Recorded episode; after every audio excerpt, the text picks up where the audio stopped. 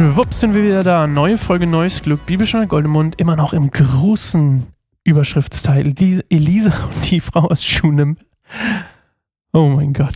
Und in die kleine Überschrift. Die Bitte der Mutter. Nach dem Tod ihres Sohnes, nach dem vermeintlichen Hitzeschlag, lesen wir heute 24 bis 31, immer noch 2. Könige 4. 24 bis 31. Und ich muss sie erstmal finden, die Zeile. Da. Sie sattelte die Eselin und befahl dem Knecht, beeil dich, reite nicht meinetwegen langsam, es sei denn, ich sage es dir. Geile, geiler Satz. Sie machte sich auf den Weg und kam zu dem Propheten auf dem Berg Kamel.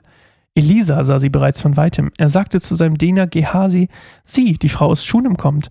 Lauf ihr entgegen und frag sie, geht es dir und deinem Mann und deinem Sohn gut? Ja, antwortete die Frau, es geht uns allen gut. Doch als sie zu dem Mann Gottes auf dem Berg kam, umklammerte sie seine Füße. Gehasi wollte sie wegstoßen, aber Elisa sagte, lass sie.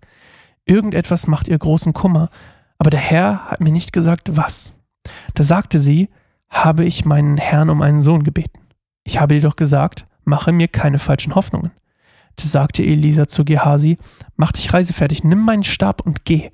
Sprich mit niemandem, und wenn dich jemand grüßt, dann reagiere nicht leg dem Kind meinen Stab aufs Gesicht. Doch die Mutter des Jungen sagte, so wahr der Herr lebt und du selbst auch, ich werde dich nicht loslassen.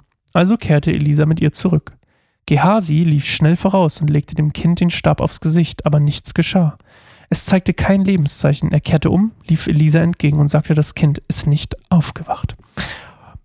Jetzt wird spannend. Okay.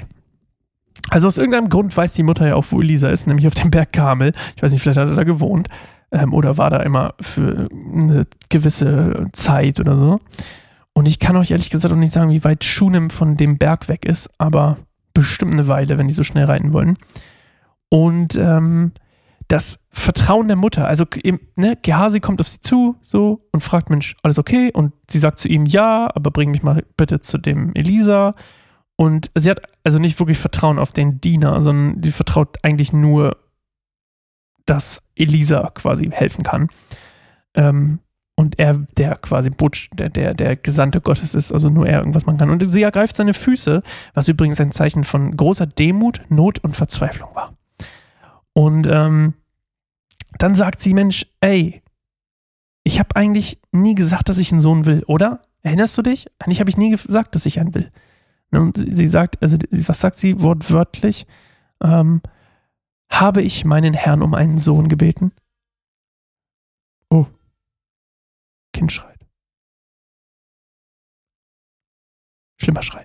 Okay, auf jeden Fall ähm, ist sie so verzweifelt, dass sie nicht, dass sie sogar an dem Punkt ist, wo sie eigentlich sagt, ey, am liebsten hätte ich nie einen gehabt, einen Sohn, weil jetzt bin ich so traurig und verzweifelt. Und dann, oh, ich muss hier, ich höre ganz mit Baby weinen, da kriege ich ja ganz, bin ja ganz aufgeregt.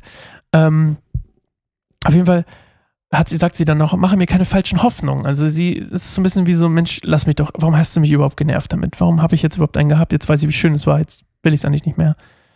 Und ähm, holy crap. Irgendwas ist hier los. Und dann ähm, sagt sie auf jeden Fall, Mensch, äh, sagt er, besser gesagt, Gehasi, geh mal vor, leg mal den Stab drauf. Und ähm, das funktioniert nicht.